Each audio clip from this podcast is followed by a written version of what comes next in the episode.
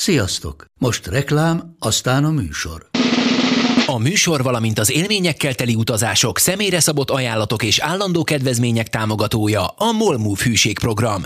Nyisd meg a Molmove appot a profilodba belépve, add meg a Sport TV promóciós kódot, és tankolj Molevo és Evo Plus üzemanyagjainkból 15 forint per liter kedvezménnyel. Ne feledd, a Sport TV promókóddal most még jobban megéri Molmove tagnak lenni. Vége a reklámnak, jön a műsor.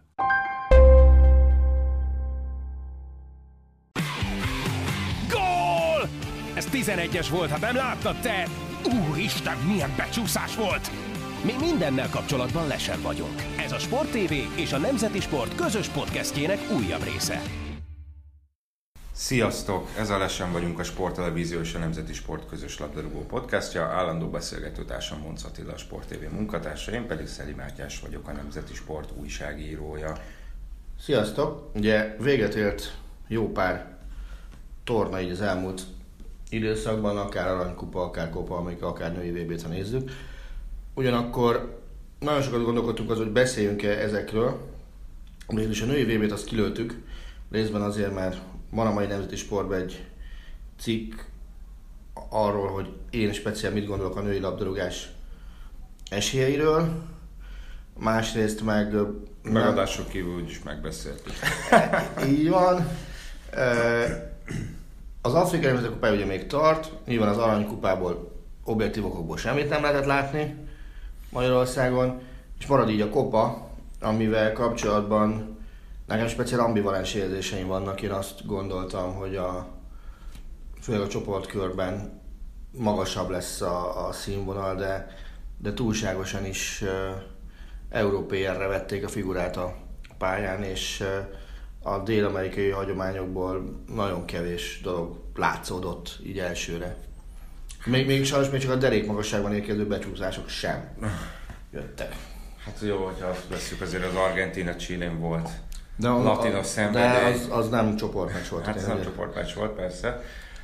Hát nyilván, de ez szerintem valamilyen szinten a, a futball evolúciója is, és nyilván ezt a brazilokkal szemben is felszokták hozni, főleg a régi brazil játékosok, nem tudom, aminek Jaminja nyilatkozott, hogy ő már nem tudja nézni a modern futballt, mert hogy túl gépies, kevés a csel, Nyilván van ilyen is, de hát... Azért, azért talán autentikusan nyilatkozót is lehet, hogy lehetett volna találni Brazíliában ezzel kapcsolatban. Hát persze, de, de nyilván az már nem megy, hogy kiválasztasz 11 jó képességű játékost, berakod őket posztokra, és aztán kvázi szabad kezet adsz nekik.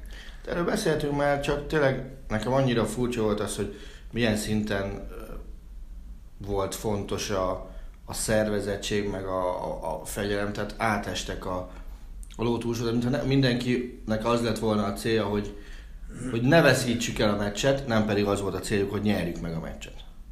Tehát a kettő között van némi nemű különbség uh-huh. játékfelfogást illetően, és, és szerintem ez nagyon sokszor rányomta a bélyegét a, a, a pályán látottakra. Hát igen, de ez nem lehet, hogy egyébként valamilyen szinten a lebonyolításnak az átka is, ugye, hogy azért 12 csapat, és abban 8 tovább jut a, a csoportkörből.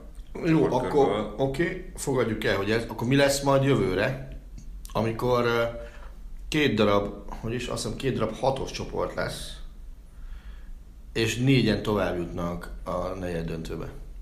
Hát most még ebben nem merek bele gondolni. Pedig ez, lesz, ez lesz a jövőre.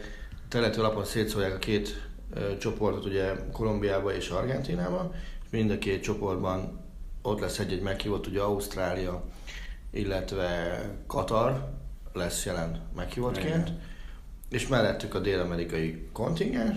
Hát a kénytelenek két csoportba rakni, mert ugye, hogyha jól számoltam, uh, ugye orosz, tavaly az oroszországi vb n Kaliningrád volt a legnyugatibb, és Jekaterinburg a legkeletibb város, és a kettő közötti távolság az kisebb, mint mondjuk Bogota és Buenos Aires között.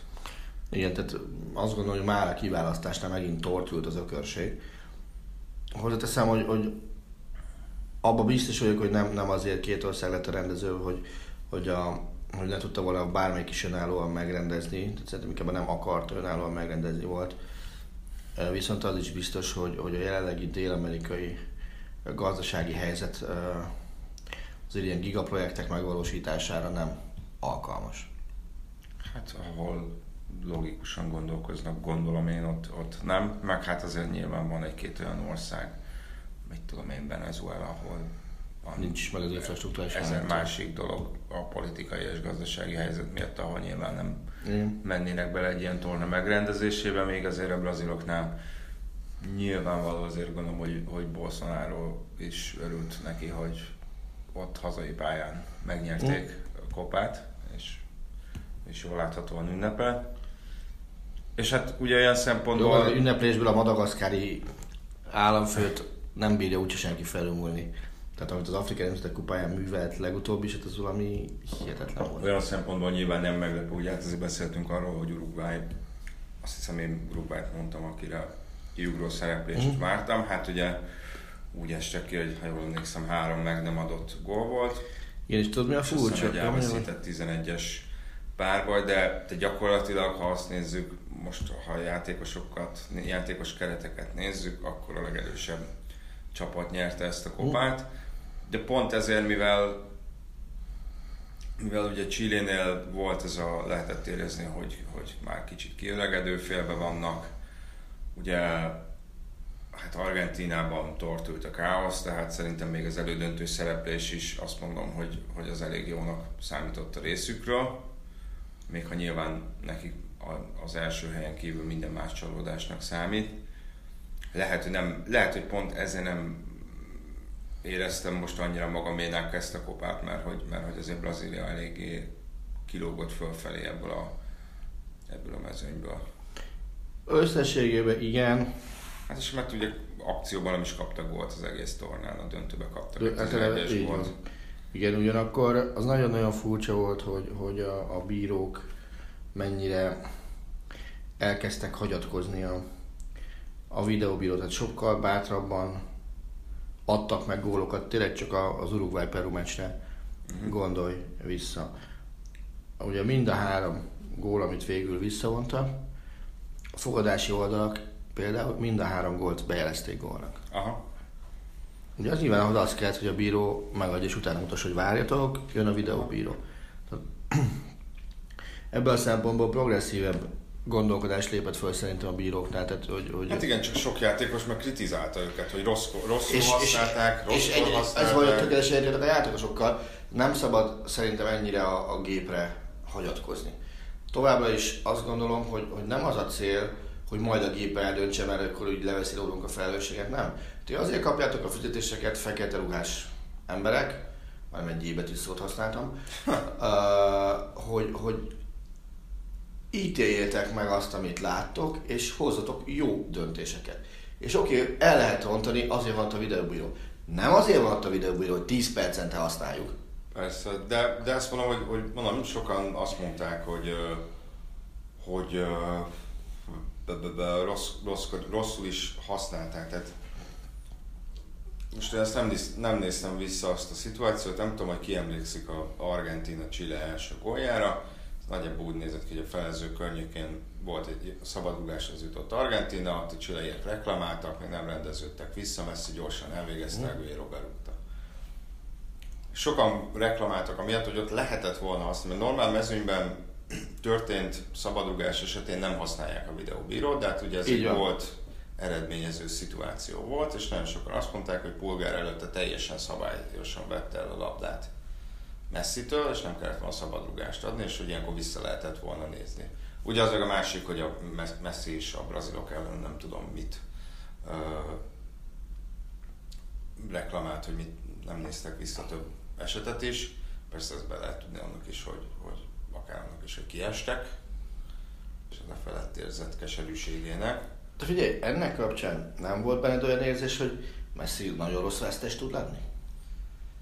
Ö, ezt nem igazán éreztem rajta korábban, de az, hogy két meccs után is nyilatkozik, az nem tudom, hogy mikor volt utoljára, hogy ő zsinórban két meccs után nyilatkozzon.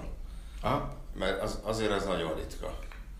Mert- Sőt, én megkockáztatom, hogy lehet, hogy Barcelonában mondjuk idényenként egynél többször nem megy ő sajtótájékoztatóra. Tehát ez gyakorlatilag ez a, akkor nyilatkozom, amikor én akarok, van nála, és, és a két meccs után lejöhetett róla az a kép, hogy rossz vesztes. Mondjuk én nem igazán értem, hogy, hogy miért állították őt ki Azt én sem. Chile ellen. Ugye állítólag kiszivárgott a játékvezetői jegyzőkönyv, amiben Nem szoktak ilyenek lenni Dél-Amerikában soha. Hát nekem az egy gyanús, azt hiszem, hogy spanyol újság hozta le, tehát nem tudom, hogy nekik milyenek a kontaktjaik, amiben az volt, hogy a nyelvezetét bírálta, meg azt, hogy szabálytalankodott, amikor már a labda nem volt játékban. Nekem, De ilyen az, elég eltúlzó nyelvezettel, meg a Médennél is van, hogy brutális szabálytalanságot emleget. Én azt gondolom, hogy, hogy lehet, lehet, bocsánat, lehet, tehát én, én, én, még lehet, hogy Medelt se állítottam volna ki. Hm? Tehát nem hogy messzit, hanem egyiküket sem. Lehet, hogy, lehet, hogy, hogy az kellett volna, hogy, hogy egy sárga ide, egy sárga oda. Azt sem nagyon értettem volna mondjuk Messi esetében, de, de nekem kicsit az volt az érzésem, hogy akkor ugye már kezdett elpa- elpattanni a húr elég sok embernél, addigra ez már 35. perc környéke volt, ugye 2 0 argentin vezetés, ugye Alexis Sánchez meg is sérült addigra, hogy, hogy lehet, hogy azt gondolta, hogy így, így kicsit szigorúabban oda csap, és akkor majd megfogja a meccset, mert nem nagyon sikerült neki. Akkor bírozzunk először. Én azt gondolom, hogy a dél-amerikai futballbíróknál nagyobb pojácák, azok nincsenek. Tehát amit, amit részben a varoknak a, a, a hívásánál teátrálisan műveltek, az, az nekem önmagában kiverte nagyon sokszor a biztosítékot. Tehát, hogy tudták, mintha tudták hogy őket mutatja a kamera, akkor most kell nagyon teátrálisnak lenni, és most kell, mint hogy én is itt vagyok a pályán, és, és aztán ebből jöttek a nagy mutogatások, nyilvánvaló óriási, hosszúságú videóbírózások. Másrészt én, én nagyon-nagyon ritkán, zárójelben sem tudtam megbarátkozni a dél bírók futball felfogásával. Uh-huh. Tehát sokszor nem tudom megérteni, hogy mi a vezérelvük, amikor ők fújnak egy mérkőzést. Tehát, hogy, hogy mondjuk milyen játékot akarnak engedni. Hol húzzák meg a falt határt? Hát igen, Meddig, az- meddig tűrik az, hogy pofáznak nekik? Tehát négy évvel ezelőtt, négy évvel ezelőtt ugye a négy vezető döntőben Medel az konkrétan gyomorszájra rúgta Messit, amiért sárga lapot kapott. Tehát, hogyha volt piros lap, akkor az inkább az lett volna, mint a mostani. Nyilván más játékvezető vezette a mérkőzést, eltelt négy év, de igen, amit mondtál, tehát ez a, a az ugye ez egy 9 órás kezdésű meccs volt, Melyik? az Argentin, Chile. Ja, bronz meccs, igen, igen, igen. És féltünk, attól féltünk a nyomtatott nemzeti sportnál, hogy nem fog, be, nem fog véget érni labzártára, és azért nem fog véget érni labzártára, mert annyi a pofázás a meccs közben, hogy annyit rá fog húzni. Mm. És ugye azt hiszem végül csak hármat húzott az első fél időre, amin eléggé meglepődtem, és talán Négy. hat- négy, ötöt Négy, öt, hatott hát valahogy, a valami második ilyen. Aha. fél időre. Na De ez a másik része, erről beszéltünk már múltkor. Tehát gondolj be, hogy ti ettől féltek, mert ott a labzárta. Elhúzódik a meccs. Ugye ez innentől kezdve alsó hangol 110 perces meccs volt. A születtel együtt. És gondold el, hogy mondjuk ez a mi oldalunkon, vagy, vagy egyáltalán a, a té, bármelyik televízió oldalán hogy néz ki. Ez a plusz 3 perc, meg plusz 5 perc, ez olyan tevékenységektől veszel időt, amiből alapvetően ezek a tévék élnek. A, mondjuk a reklámidőtől. Tehát meddig lehet azt bírni, csak, ja, és hogy fölborítják a, a programot, tehát azt, hogy mit tudom én, az, hogy nem fér bele két órába egy foci meccs, és ez miatt csúszik mögötte minden, az, az, a, az a következő hely. Mi van, hogyha élő meccsek mennek egymás után? Tehát ez azért eljutunk odáig, hogy innentől kezdve mondjuk normálisabb bajnokságokban nem tudnak két, két órás vagy két vagy 15 perces szlotokat tervezni, hanem hosszabb intervallumot kell meghagyni két meccs között. Mert nem fér be több. Tehát úgy, hogy mondjuk Angliában 13-30, 16-18-30, az, az oké, okay, az még ez az rengeteg ökör vórral is menni fog. Hát nyilván gondolom a véges stúdiózás rovására fog menni. Persze, ilyen- no, de basszus, az is, az is legtöbb helyen el van adva a stúdió is. Tehát, hogyha meg, megnézed egy-egy, kereskedelmi tévén menő futballközvetést, láttam már helyneken sörcsoport stúdióban, meg hasonlókat. Hát persze, meg általában azért Na de érted, a ezek- vége a mérkőzésnek, beköszönés, reklám. Persze, ezek el vannak adva, most ezekkel a, a plusz betétekkel, amiket ugye sikerül így összehozni, ezekkel ez az idő csökkent. Tehát valahol ez a sok ökörség, ez csökkenti a bevételt is. Uh-huh. Ami nem szerencsés. Mondom, szóval én azt gondolom, hogy, hogy a, a, a VOR felgyorsításáért azért a, a vezető médiumok, vagy vezető ügynökségek biztos, hogy szót fognak emelni, mert, mert ez így egyelőre nem vezet sehol. Hát kíváncsi sokkal gyorsabban kell Kíváncsi leszek, ami azért elég szerintem agyament felfogás, hogy ugye most a negyed döntőtől kezdve már az afrikai nemzetek kupájába is. Hála Istennek, hogy ott eddig nem volt, hát basszus. Hát, hát na jó, de érted, hogyha egy tornán van, akkor most Persze, egyetértünk, legyen, legyen, végig. vagy ne legyen. De az, Igen. hogy pont a negyed döntőt, akkor nem a nyolcad döntőt. de egyet, ebben egyetértünk. Én csak annak örülök, hogy Mert ugye- eddig nem volt. Mert ugye az UEFA-nál is időközben vezették be, csak ott ugye az volt, hogy nem lesz, és akkor ugye december, azt hiszem december környékén döntötték el, hogy na jó, legyen mégis. Igen. Mert annyi ellentmondásos eset volt. Na jó, de basszus, belemersz abba gondolni, Afrikai Nemzetek Kupája. Jön egy, mit tudom én, Szenegál Benin az első negyed döntő, ha jól emlékszem. Uh-huh. Az lesz ma. Az lesz ma. Nem tudom, hol valós, hogy a bíró vezeti. Tételezzük fel, vezeti mondjuk egy, egy madagaszkári bíró, nem megbánta senki. Aki normális futballt otthon nem lát. Itt lát először. Jó, de azért akik voltak VB kerettagbírók például. De nem minden tavaly- afrikai volt VB tavaly- kerettagbíró, Nem minden, basszus. nyilván, de akik mondjuk tavaly VB kerettagok voltak, azok már vezettek olyan tornán, ahol volt videóbíró, és nyilván átestek akkor is, meg hát azért gondolom utána is egy rakás ilyen workshopon, ahol, ahol pont elvileg ezt próbálták nekik Persze. megtanítani. Lehet, én, én azt a folyamatot gyorsítanám fel, tehát hogy oké, okay, jelez a vor, hogy valamit kell csinálni, vagy var, most tök mindegy, hogy hívjuk.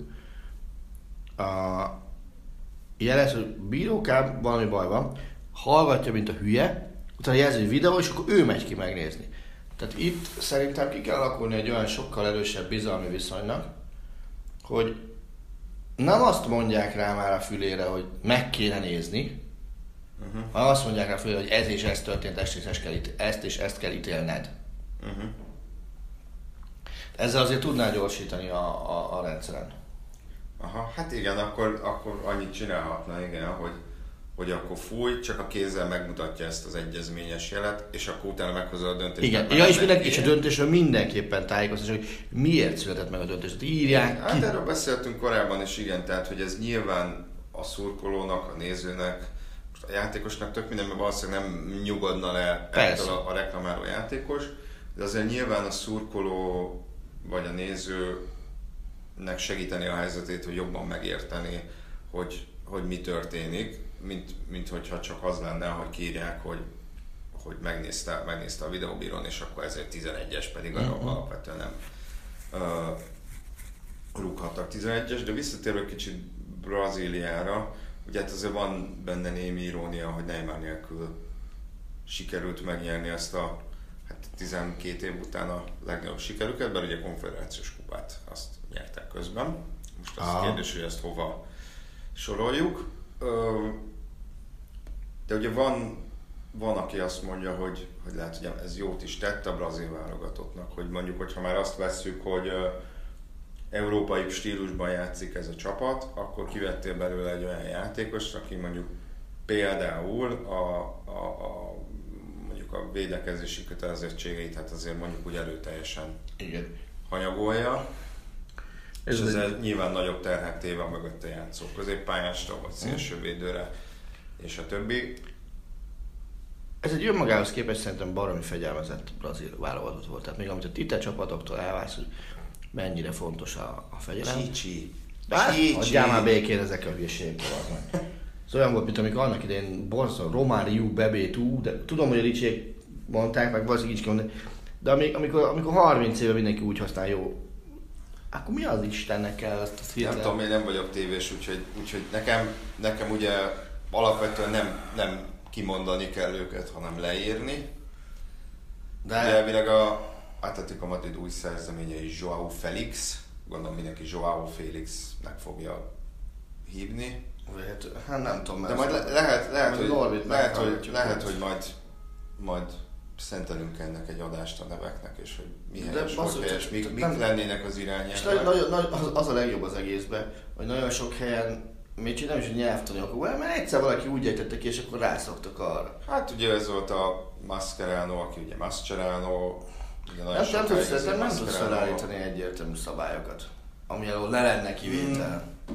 Hát szerintem azért is nehéz, azért is nehéz, egyrészt például kiröhögnék azt a szerencsétlen kommentátort, szerintem sokan, sokan biztos elismerően csettintenek, na igen, aki mondjuk például a holland neveket megpróbálná Ezt én meg is rendesen, tettem. rendesen kiejteni. Én ugye Hrunennek kéne ejteni azt, aki lőtte a győztes gólt a elődöntőbe a női VB-n. Igen. Ugye, oké, sokat nem válaszolom be, de hogyha a Kuman tudja mindenki, hogy U-val kell kiejteni az OE-t, akkor, akkor utána azt érdemes tovább vinni, hogy mert minden OS kapcsolatot ezek után U-val illene ejteni. Nyilván az, hogy a, a G-t az H-nek ejtik, azt, azt nem tudjuk mi se értelmezni, tehát azt nem lehet automatikusan senkitől nem szabad el, elvárni. Egy szerencsétlen kölyt, küjt, kite. Ó, oh, ott tényleg ott volt minden. A Fan Percy-be is volt minden. Igen? Hát Fan Percy is volt az. Hát szerintem itt van az a, az, az el, elterjedtebb. Sőt, én még arra emlékszem gyerekként, nem emlékszem, hogy az tévés közvetítés volt, vagy csak ismerősök között, hogy ugye De Boer. Frank De Boer, Ronald De Boer, mert ugye Volt ilyen is. lehet, hogy ez a, az OE betűkapcsolat megzavart valakiket így Ha. a név közepén, ami ugye Északi nyelvekben persze, mert, mert a, a, a skandináv nyelvekben ott azt, azt ejtetik őnek. Hát csak a hollandban azt de ott, kell. de ott szerintem nem OE-vel írják, hanem általában egy áthúzott Ami nem, egymásba írt betűkkel is írhatják azt. Igen, de hát ez nem egymásba. Ez nem, ez O és E. Ez de búr és kész. Sőt, Sőt, dö búr és szerint, dö... Ah, mindegy. A búrnak biztos, hogy búr. Tehát egyébként Mert a dö az lehet névelő is, és a dönek kell ejteni a det.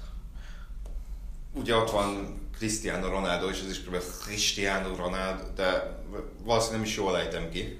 Ha? C. Tehát, tehát ilyen C. Uh, úgyhogy nehéz, meg ugye azért elég sok név van, akik mondjuk, akik, akiket mondjuk, hát az angoloknál például azért elég nehéz lekövetni a névhűséget mondjuk az angol kommentátoroknál. Igen, vagy, ha- igen, vagy hogy mondjam, sok angol kommentátor azért jóval kisebb hangsúlyt Ha? fektet Én láttam jó arra, és néha onnan is elterjedhetnek ezek a adott esetben ezek a rossz fajta kiejtések. Én, uh, én kézilabda kapcsán, meg, meg a futball kapcsán is láttam néhány kommentátort itt nálunk, hogy, hogy ki hogy próbál meg vagy tájékozódni, vagy, vagy, vagy információt szerezni arról, hogy hogy, hogy kell, kit, kit hogy kell ejteni. Kézilabdában, hogyha kimegy valaki világeseményre, akkor a mieink azok, azok általában veszik felcsak, oda mennek a adott országból érkező kommentátorhoz, és megbeszélik, hogy hogy kell kiejteni. Van, van egy ilyen ez a módszer. Olyat is láttam már itt, hogy, hogy keresnek felvételeket az eseményről, tehát most mm. keresnek felvételeket a játékról, és meghagyják, hogy az, a helyi kommentátor, aki azért nyilván mondhatjuk rá, hogy illetékes, hogy ejti ki közvetítés közben a neveket. Mm. És hát nyilván a harmadik az, hogy a Google-nak valami programjával megnézik, hogy az, hogy ejti ki. Azt gondolom, hogy ebben egyébként szerintem a legjobb talán a kommentátort él, élesben meghallgatni, hogy hogy ejti ki. Igen, egyébként az európai nagy tornák előtt az UEFA most már szokott, nem minden játékosnál, de ki szokta tenni, hogy hogy, hogy lehet kiejteni a neveket. Nekem Én nagyon válogatott meccs előtt felhívtam egy belga kollégát, amikor egyszer tévében voltam, és mondtam, hogy menj már végig a, a neveken, hogy, hogy helyesen ejtsem ki őket. És végigmentünk, és akkor utána mondta egyébként az vágott, hogy én flamand vagyok, tehát lehet, hogy a vallonok meg tök máshogy ejtik az összeset. Ez így van. És nyilván máshogy is ejtik, hiszen a, a, Hát, a, a, a, nyilván a francia bizonyos hangokat máshogy ejtenek ki, mint a, mint a flamandban, a hollandban. így van. De mondom, lehet, hogy majd áldozzunk erre egy, egy, egy adást, úgyis most ilyen uborka szezon felé közelítünk, most meg azért próbáljunk visszatalálni Brazília felé, ugye Brazília győzelme. Ki lepett meg téged legjobban a brazil válogatottban, aki játszott azok közül? Hát, Pozitív, értem. most, hogyha az elejét a végig néztem volna könnyebb lenne ezt mondani, talán Everton. Na? Mert nyilván őt jóval kevesebbet láttam játszani, mint mondjuk jesus vagy Firminót, vagy Alisson, aki hát nyilván tényleg azért akció gól nélkül hozta le ezt a tornát. Ö, és hát ugye sok szó esett arról, hogy, hogy kevésbé érzik magukénak közelnek ezt a brazil szurkolók egyrészt a jegyárak miatt, uh-huh. másrészt azért azért ne lepődjünk meg, hogy a brazil bajnokság azért teljesen nyugodtan megy még minden nyáron is. Harmadrészt meg azt, hogy azért ugye az a játékosoknak a nagy többsége, majd, majd mindegy, majd csinálok egy ilyen összeállítást nemzeti sportban, majd hogyha megvannak a számok, akkor lehet, hogy, hogy vagy szeretnék csinálni egy ilyen, nem szerkeztem minden az újságot, szeretnék egy ilyesféle összeállítást csinálni. Nyilván ezek közül a játékosok közül nagyon sokan alig játszanak Brazíliába. Tehát lehetsz mondjuk, mit tudom én, Santos Drucker, de mondjuk nem tudsz kapcsolódni bizonyos játékosokhoz, mert, mert, mert lehet, hogy Santos nevelés, de már 17 évesen mondjuk Európában ment, mielőtt, vagy 18 évesen. Miatt igazán meg lehet volna. A másik meg az, hogy, hogy valaki viccesen megjegyezte, és lehet, hogy viccesen jegyezte meg, de szerintem ráadásul még igaz is lehet, hogy mondjuk a, a brazil válogatott lehet, hogy az elmúlt három évben mondjuk több meccset játszott Londonban, mint mondjuk Rio de Janeiroba. Mert a, mert a felkészülési meccsek közül elvétve Hát sőt, én nem vagyok benne biztos, hogy, hogy lehet, hogy a 14-es VB előtt játszottak otthon felkészülési meccset, mert nyilván úgy volt kényelmesebb, de hogy azóta játszottak a felkészülési meccset otthon, ebben nem vagyok biztos, mert ugye Katar, meg, meg London, meg mit tudom én ide-oda, amoda, mert hát ebből van ugye iszonyatos nagy pénzük, hogy ezt értékesítik. A Brazil Szövetség égisz alatt gyakorlatilag egy gazdasági vállalkozásként működik. De azt egyszer beszéltünk már róla, hogy ők például a saját idegenbeli meccseiket is értékesítik mm. közvetítésre, ami, ami egy nonsens, tehát a, mindig a pályaválasztója alapvető jog erre az értékesítésre. A brazilok értékesítik a sajátjaikat is, és nem csak otthon, hanem világszinten. Mm. És, és nyilván a szponzorok is ugyanígy vannak megkötve. Meg nyilván a legjobb brazil játékosok, azok, azok a válogatotthoz köthetően is szponzorok tucatjait tudják megkapni. Hát emlékezz vissza, amikor Neymar átjött Európába. Annak idején még. Uh-huh. Már akkor egyfajta ilyen élő hirdető oszlopként tekintettek rá, hiszen annyi reklámszerződése volt odahaza. Fú, néztem múlt, tudtad, hogy lábdezodort is reklámoz? Atya úristen. Nem, is tudom. Nem lehetne, hogy valami olyan lehet, hogy lehet, hogy van a baj, nem tehát, a következő fázis e, e, majd az lesz, amikor valami tisztességet, vagy valami ilyesmit készül reklámozni. Tehát innen már csak tényleg az a fokozat valami, ami abszolút össze nem egyeztethető vele, mert, mert szerintem ez az egész cirkusz, amit művel, tulajdonképpen az volt, hogy el akart jönni Barcelonából, azért szerintem péklapáttal kéne megengedni, amit, amit művelt elkölcsileg az elmúlt, elmúlt időszakban. Ez valami, nekem is vannak fenntartásaim azzal kapcsolatban, hogy, hogy hogy kell-e ő a Barcelonába, és itt tényleg nem feltétlenül a képességeiről van szó, hanem ezzel az egész egésznek a hozadékával, ami gyakorlatilag az ő jelenlétével jár mm. ezzel a alsóangol 30 fős sleppel.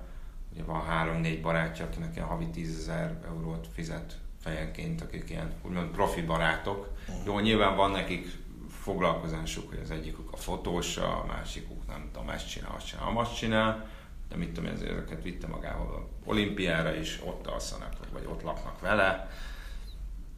Plusz, plusz ugye ezek az állandó Brazíliába utazgatások, akkor, akkor ugye nyilván az sem bíztató, hogy, hogy azért a mindkét Párizs idényének gyak, majdnem a felét kihagyta a sérülés miatt.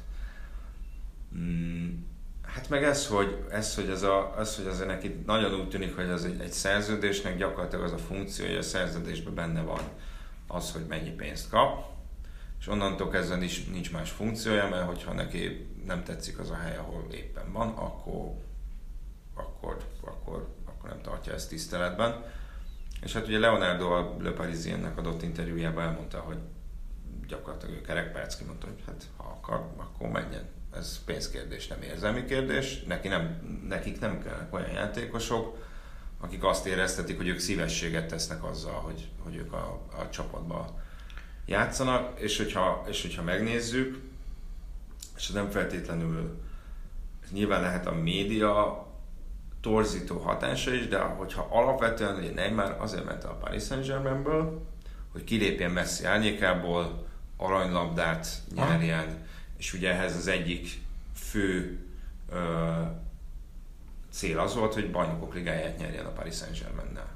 Hát ezt most láthatjuk, hogy ez, ez hogy jött össze. Úgyhogy majdnem megvan neki szerintem a match per gól átlaga egyébként a két évben. Mondjuk szerintem BL kieséses meccsen vagy egyen játszott, vagy egyen sem sérülései miatt. Talán, a, talán az első idényében játszott a, a, az odavágón a Reál ellen. Szerintem a visszavágón már nem játszott.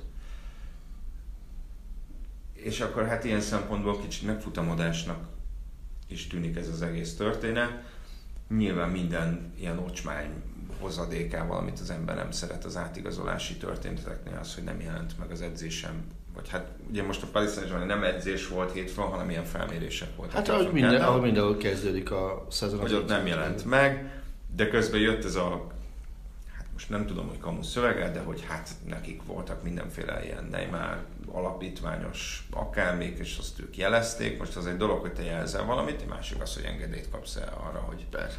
elmehetsz. A klub azt mondta, hogy Leonard, Leonard ebben, a interjúban azt mondta, hogy egyetlen egy dolog volt a konkrét vele kapcsolatban, hogy edzésre kell jelentkeznie ezen és ezen a napon, nem jelent meg. Ugye tegnap beszéltem, ez a Majd Nemzeti Sportban megjelent, Lőv Zsoltal, aki nyilván ez nem az ő reszortja, hogy neki ezt, ezeket a uh-huh. ügyeket intéznie kell, mert nyilván gondolom én nem is mondhat el mindent, annyit elmondott, hogy figyelj, nekünk volt egy listánk, hogy hétfőn melyik játékosoknak kell itt lennie, Neymar neve is rajta volt, vártuk, hogy jöjjön, nem jött. Azt gondolom, hogy ez, ez a fajta hozzáállás, ez szerintem az összességében megállítatlan.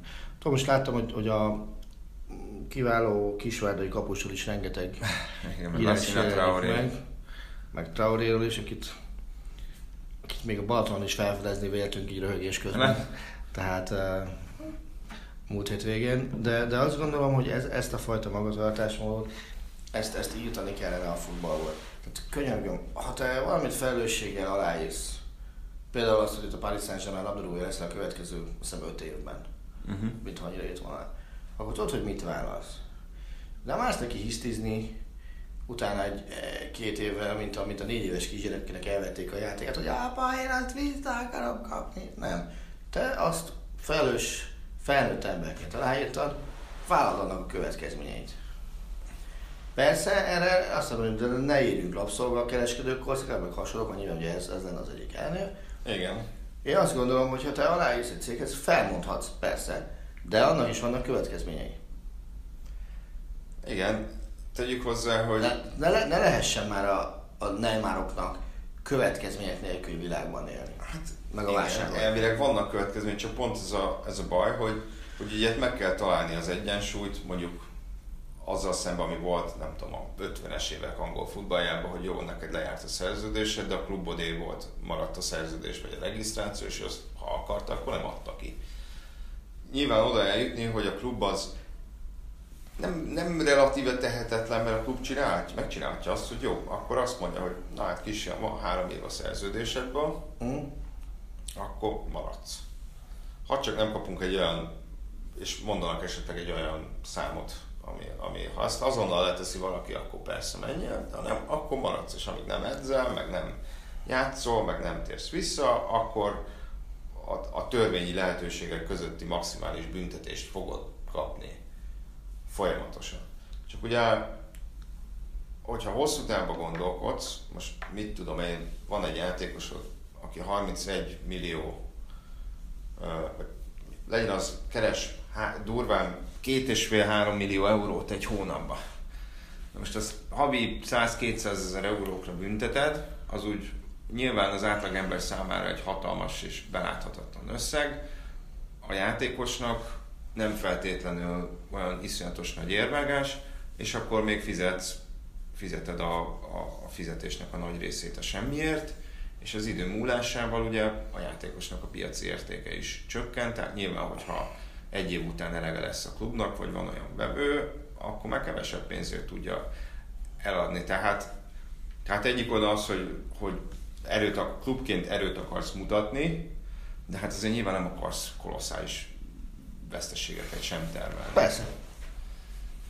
Tehát ezért szerintem ezeknek a történeteknek mindig az a vége, hogy a játékos, vagy nem mindig, de az esetek nagy többségében az a játék, a, a játékos vége. akarata érvényesül a végén. Igen, és sajnos egyre többen ki is használják. Megy ez a pöcsméregetés közben, hogy senki nem akar, senki nem akar először pislogni és, és gyengének tűnni. És ugye ezt a játékosok maximálisan ki is használják sajnos. Az utóbbi időben egyre több ilyenről lehet hallani, hogy ki, hol, hogyan, miért sztrájkolt éppen. Hát egy volt Coutinho-ról volt szó, bár azt hiszem, hogy az volt, hogy ő télen váltott és nyáron lépett sztrájkba, és aztán nem nagyon jött neki össze, de aztán télen elment. Dembele, Dembele, hogyha Barcelona akar mondani, maradni, akkor Fabregas, Daniel Alves, most ők ugrottak. Hát ugye Griezmann, tehát most itt, ugye amit a mai, a mai sportban is megítem, most két dolog van. Itt van, vagy nevezettek mindannyian hirtelen belső késztetést éreztek arra, vagy úgy érzik, hogy játékos fejjel úgy érzik, hogy ez a célra vezető a klubváltáshoz, vagy az ügynökeik sugnak nekik, és ilyen különböző ügynökei van mindnak, mindegyiknek, és akkor ugyanazt mondják. Három, lehet, hogy ez, hát hogy mondjam, klubfilozófia, hogy, hogy ezt sugalni, hogy, hogy kisfiam kicsit segítsél már. Ugye a Real Madridnál is megvan ez, amiről beszéltünk, hogy szeretik, hogyha az ilyen sztár kiszemeltek, nyilvánosan is elismerik, hogy szeretnék a Real Madridhoz menni. Aha. Ez nyilván nem, vagy én legalábbis az elképzeléseim szerint ez nem úgy működik, hogy Bartomeu felhívja Neymart a mobiltelefonjánál, és azt mondja neki, hogy na, jó van, akarunk, ekkor kell visszamenned, nem menjél. Ö, ugye a klubok, főleg a, hát a szerződésen bíró játékosokkal kapcsolatban nagyon érzékenyek, meg hát nem is feltétlenül legális az, hogy te hivatalosan megkeresed őket, de erre vannak a különféle úgymond ilyen közvetítő emberek, akik ugye papíron, meg is fizetnek. akik általában menedzserek vagy játékos ügynökök papíron nem dolgoznak mondjuk a Barcelonának, meg papíron nem dolgoznak a játékosnak, de őket ugye oda lehet küldeni és lehet velük Tehát miattuk nem ég le a bőr a pofájukról. és, és, és, és aztán utána ezért megkapják a pénzüket. Én láttam egy olyan doksit, hogy volt valami monakói átigazolás, már meg nem mondom, hogy ki volt, és Zsors Mendes kapott érte 4 millió eurót, úgyhogy köze nem volt a játékoshoz, köze nem volt a klubhoz. És valószínűleg azért volt ez a 4 millió euró, mert neki lehet, hogy ő volt az, aki ezt szépen így el, előkészítette a talajt, és abba az irányba lögdöste el a játékost, hogy létrejöhessen ez a, ez a klubváltás. Vagy az eladó klubbal boltolta le ezt valahogy. És hát ez persze, ez sajnos ez, ez nem szép dolog, nem, tud, nem tudom, mit tudsz csinálni. Én bevallom őszintén, most ha lehet ezt mondani, azért kicsit meg azon is meglepődtem, hogy Paul Pogba viszont megjelent a időben a Manchester United-nél, és elutazott Mhm. a csapat ausztráliai túrájára, mert ugye ő nem kezdte meg az alapozást, sokan ezt, sok lap ezt is felkapta, de ő engedélye volt távol. Ez a vasárnapi, vasárnap volt, amikor csatlakoznia kellett, mert akkor utaztak Ausztráliába, és akkor meg is érkezett. De hát ugye ő is elmondta, hogy menni szeretne, most a héten az ügynöke Mino Raiola is elmondta, hogy, hogy igen, azon dolgoznak, hogy elmenjen.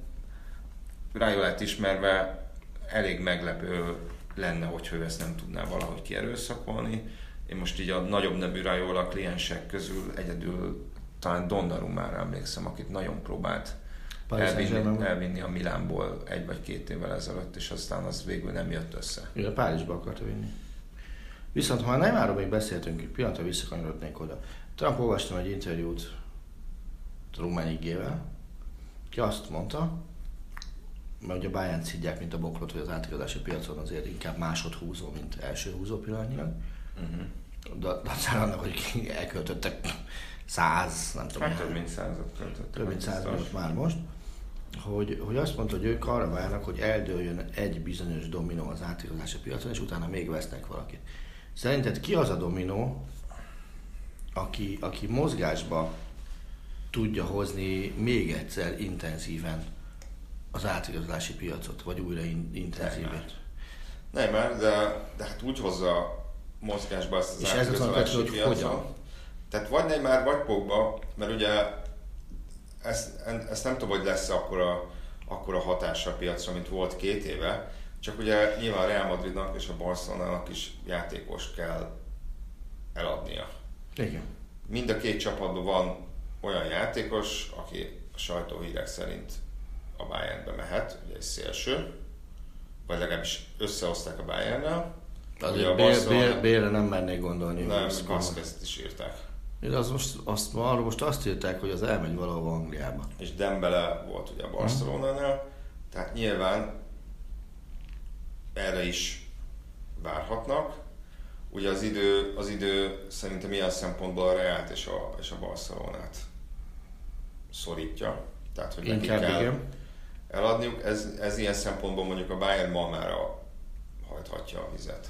Ugye azért tegyük hozzá, hogy, hogy Spanyolországban és Németországban ott, ott, ott még a szokásos időpontban zárul az átigazolási időszak, ugye az angoloknál és az olaszoknál zárul A bajnokság váltjakor gyakorlatilag. Igen, ami az angoloknál a zárás az augusztus 8, De akkor nem maradja, hanem akkor még hamarabb zárom. Hát pént, augusztus 8 pént, egy pénteki meccsel kezdődik az angol bajnokság, és csütörtöki nap zárul a, a, azt hiszem az augusztus 8. Az, Az olasz meg nem tudom, egy héttel később talán. azt nem tudom, mikor indul. Biztos, hogy nem azon a hétvégén, mint amikor az angol. A Bundesliga az egy héttel később indul, az biztos. Ugye azon a hétvégén, amikor az angol idő, akkor Németországban kupa meccsek vannak. Úgyhogy ö, ilyen szempontból ez nyilván a Bayernnek egy bizonyos fokig jó. Tehát amíg nem augusztus 28-án próbálnak tapogatózni. Olyan ma már volt mázis igazolásunk, tehát ez nincsen gond. Ha, ha, ha, Robbenista karriert fut be, akkor oké, okay, legyen, kibírom. Addig úgy sincs olyan tétmeccs, amiért aggódni kéne. A Dortmundot azt majd novemberben játszák, Mm. a BL meg szeptember közepén kezdődik. Ö, Tehát igen, ilyen szempontból hatással lehet az átigazolási piacra, hogy a Realnak és a Barcelonának is vannak olyan játékosai, akikről azt mondják, hogy, hogy, hogy mehetnek, és bizonyos ügy, más ügyletekhez köthető a mozgásuk. Ugye ezt mondják, hogy most idézőjelben szegény Christian Eriksen most ismét edzésbe állt a Tatanemnél, mert nem kaptak érte ajánlatot. Ugye azt mondják, hogy ő lett volna a B-verzió hogyha Pogba nem megy, de, de általában a Real Madrid annyira Pogbára koncentrál, hogy, hogy Eriksen le, letett arról, hogy, hogy ebben, a, ebben az átigazolási időszakban elszerződjön. Legalábbis tegnap még ezt lehetett olvasni. Figyelj, ezért még, még van 7 hét hátra átigazolási piacból, bizonyos országokban, ez sok idő. Igen, tehát Angliából attól még el lehet menni. Így van. Te angol klubok csak nem vehetnek játékost eladni a Így van. Na de egy kicsit még az átigazolásokról beszéljünk, ha fogy az időnk, hogy a fő leggondolt témánkról az ugye az Atletico Madrid, hm? ami hát az elmúlt azt hiszem négy idényben háromszor klubrekordot döntött, hát most meg már bőven megdöntötte, már jól emlékszem, tavaly Thomas Lemar ilyen 70 millió euró környékén érkezett, most jött Joao Felix, 100, 120-126 millió, Vagy 120, 120 pluszért. 120 pluszért, ami hát gyakorlatilag szétverte az eddig átigazolási rekordjukat. Ugye, hát nem a leg, le- legdrágább Tini lett, de valaha volt legdrágább portugál játékos, ugye drágább, mint több pénzbe került, mint annak Cristiano Ronaldo. Ez az, ami miatt akarok kérdezni, mielőtt belemerülsz bármiféle Atlético Madridos pénzügyi fejtegetésbe. Te vagy egy olyan klub, klubigazgatója, ahol el tudsz költeni ennyi pénzt átigazoláson nyugodtan, Mhm. de pontosan csak egy játékosan. Uh-huh. Kiért fizetsz ki előbb 120 milliót egy egy szezonban bizonyított játékosért, vagy mondjuk egy ö, 30, mondjuk egy 33 éves Ronaldoért. Hát ez attól függ, hogy melyik klub vagyok. Ha az Atletico Madrid vagyok, akkor az egy szezonos játékosért, ami hatalmas pénzügyi kockázatot rejt magában. De tételezzük fel, hogy nem. Tételezzük, hogy olyan klub vagy, amely- amelyikben van a Deloitte Football League első 10 helyzetje között. Atletico nincs benne. Nincs, mert 12 vagy Ja, 30. 13. Hát... Még akkor is lehet, hogy hajlanék a, a fiatalabb játékos felé. Tehát bevállalod ezt a kockázatot, Hát pénzügyileg, pén- pénzügyileg szakmailag kisebb a kockázat a Ronaldónak, Uh-huh. jóval nagyobb Felixnek, és de jóval nagyobb lehet a megtérülése is. Világos. Mondod ezt úgy is, hogy az elmúlt időszakban az ilyen gigapénzért vett fiatalok élén Dembelével legalábbis nem váltották meg a világot. Nem az, hogy picit túl vannak árazva? Nem vagyok, nem vagyok ennyire maga, azért nem tudom mennyire haladsz, nem választottam én olyan magabiztosan. Tehát szerintem itt a kockázat sokkal nagyobb van, tehát egy borzalmasan bizonytalan befektetést eszközöl ezáltal szerintem. Persze. De erről beszéltünk is, hogy nagyon arra, arra mutatnak a dolgok, hogy a, hogy a rekorder átigazolások egy-két kivétel elte, kivételtől eltekintve, ezek most már lassan 25 év alatti játékosok lesznek. Hát sőt, régebben, vagyunk 20 alá. Régebben jellemző volt az, hogy 25 fölöttiek Aha. voltak, akiknek volt 2, 3, 4 uh, nagyon jó idénye. Mert talán még a brazil Ronaldo szerintem olyan 21 éves lehetett, amikor a Barcelonába szerződött, és az, az világrekord volt, ha jól emlékszem. De akkor az, az, nekem inkább tűntek azok a kivételnek, amik erősítik a szabályt, most meg már egyre inkább tűnik ez, hogy, hogy úgymond potenciált vásárolunk, hogy, hogy igen, hogy megveszük 19-18 kötője 20 évesen, és, és hogy nem, nem egy nyárban kell gondolkozni, hogy ez egy, egy, egy nyáras 120 hm. milliós kiadás, hanem ez egy 5-6 éves befektetés, és 5-6 év múlva nevezett játékos 23-24 éves lesz, és hogyha mondjuk felfelé mutató pályaíve van, akkor 5-6 év múlva még profittal is el lehet őt adni 24-25 évesen. És lehet, hogy ez benne a, ez benne a a logika, illetve az, hogy bizonyos kluboknál meg lehet őket győzni azzal, hogy, hogy ide gyere, mert itt, itt rendszeresen játszani fogsz, és folyamatosan, és Felix kapcsán ezt, ezt pedzegetik, hogy, hogy ő lesz Griezmann utódja, vagy legalábbis őt szánják Griezmann utódjának, és hogy viszonyatosan dolgoznak most az erőnlétén, hogy bírja, bírja az Atletikónak a stílusát, hogy uh-huh. mondjam mert hogy, hogy az első naptól kezdve a főszerepet szánnak neki. Nyilván, hogyha Ronaldo, Ronaldo-ra gondolsz, akkor, akkor jóval kisebb kockázatú befektetés jelenthet, mert több embert hoz ki a stadionba,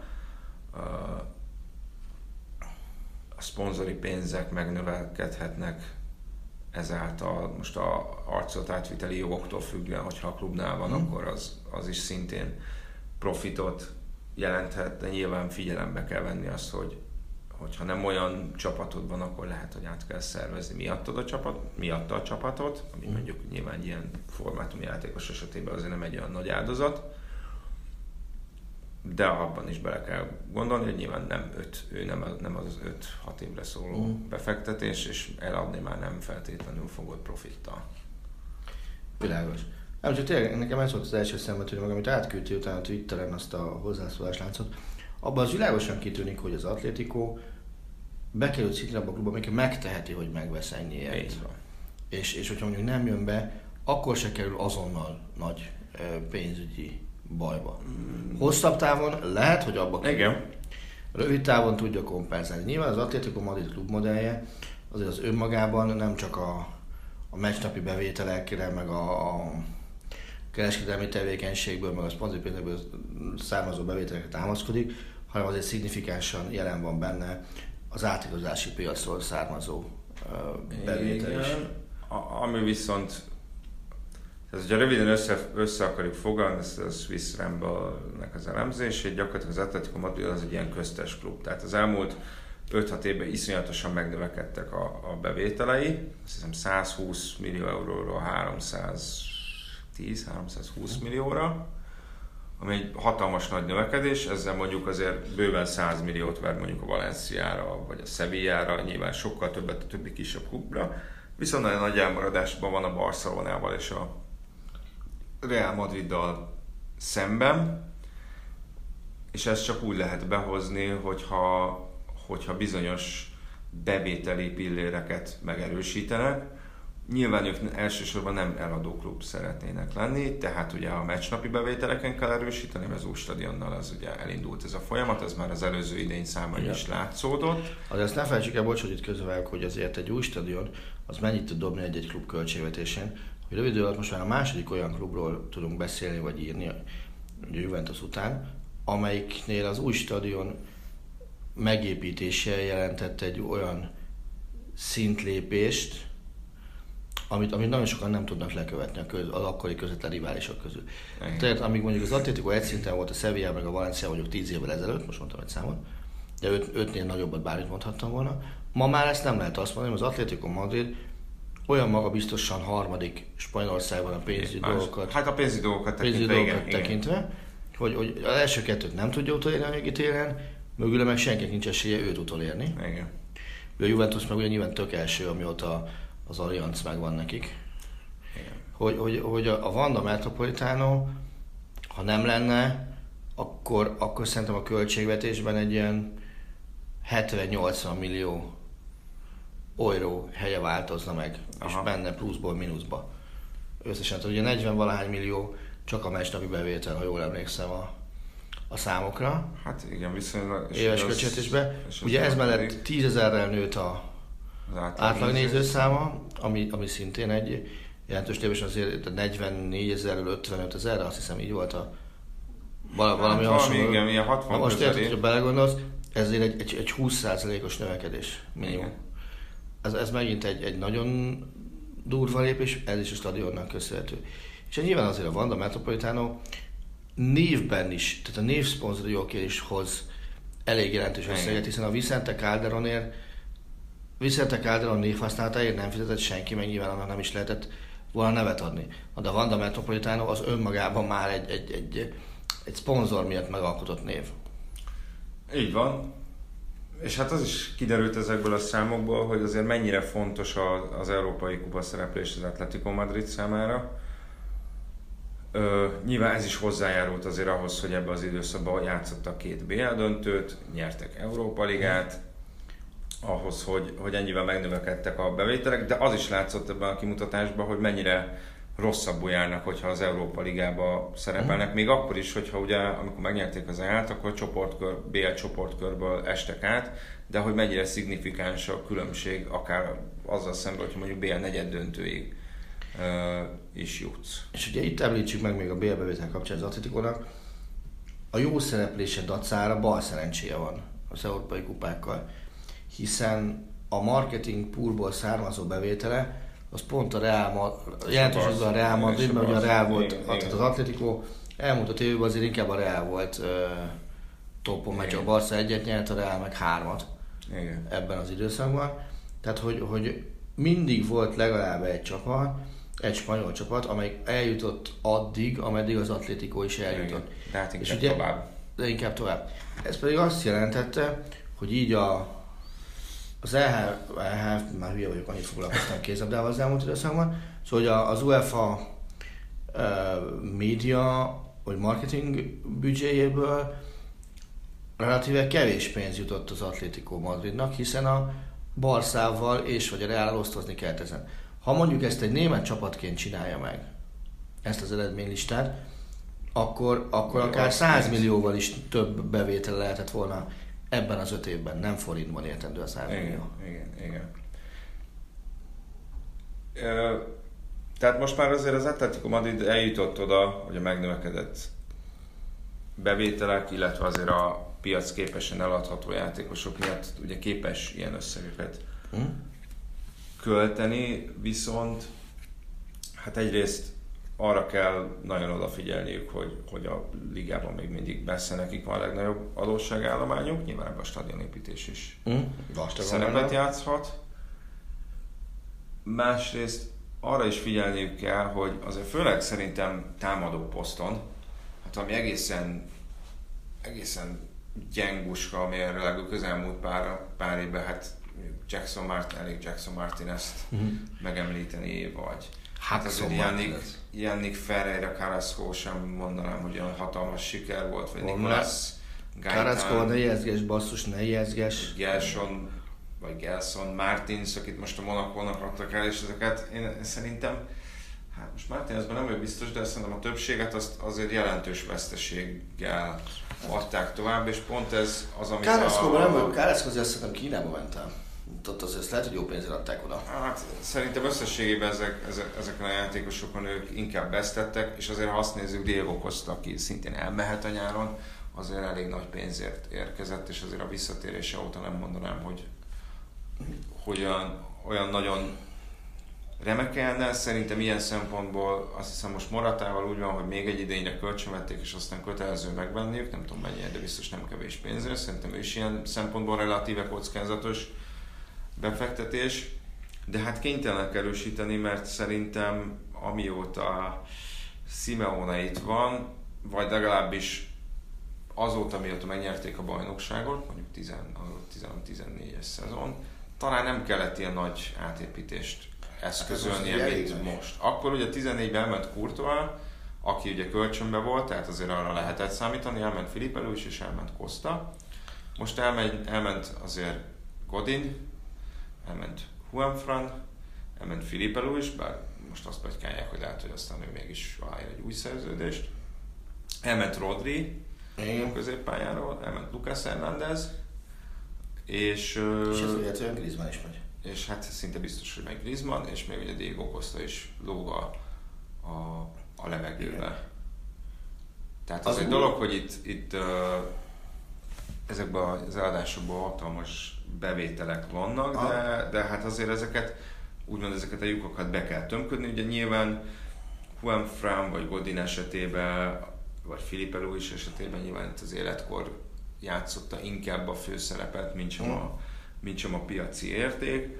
Én szerintem, ahogy megnéztem, hogy kiket szerződtettek, ugye eddig azért többé-kevésbé posztra igazoltak, Szerintem azért a fizetési kiadásaikon azért jelentősen csökkentenek ezzel, mert szerintem Godin és Griezmann is nagyon-nagyon sok pénzt keresett.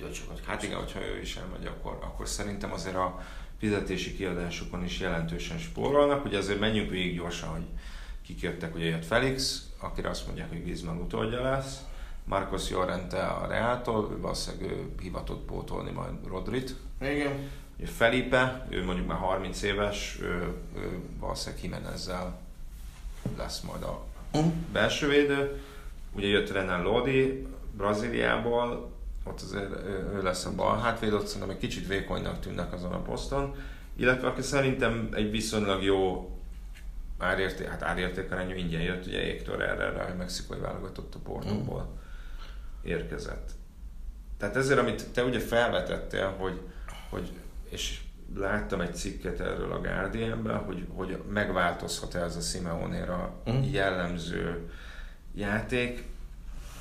Annyira nem ismerem az új érkezőket, hogy milyen, milyen karakterűek, de mivel, mivel tényleg nekem nagyon úgy tűnik, hogy postra szerződtetnek, ezért nem érzem úgy, hogy, hogy itt olyan gyökeres változásokra lehetne számítani. Tudom, én, én egyelőre nem merek meccsnézés nélkül erről. Hát azért igen, nyilván akkor lesz. Nyilatkozni, és talán szeptember előtt fölös, tehát szeptember vége előtt is talán lehet, hogy fölösleges erről nyilatkozni.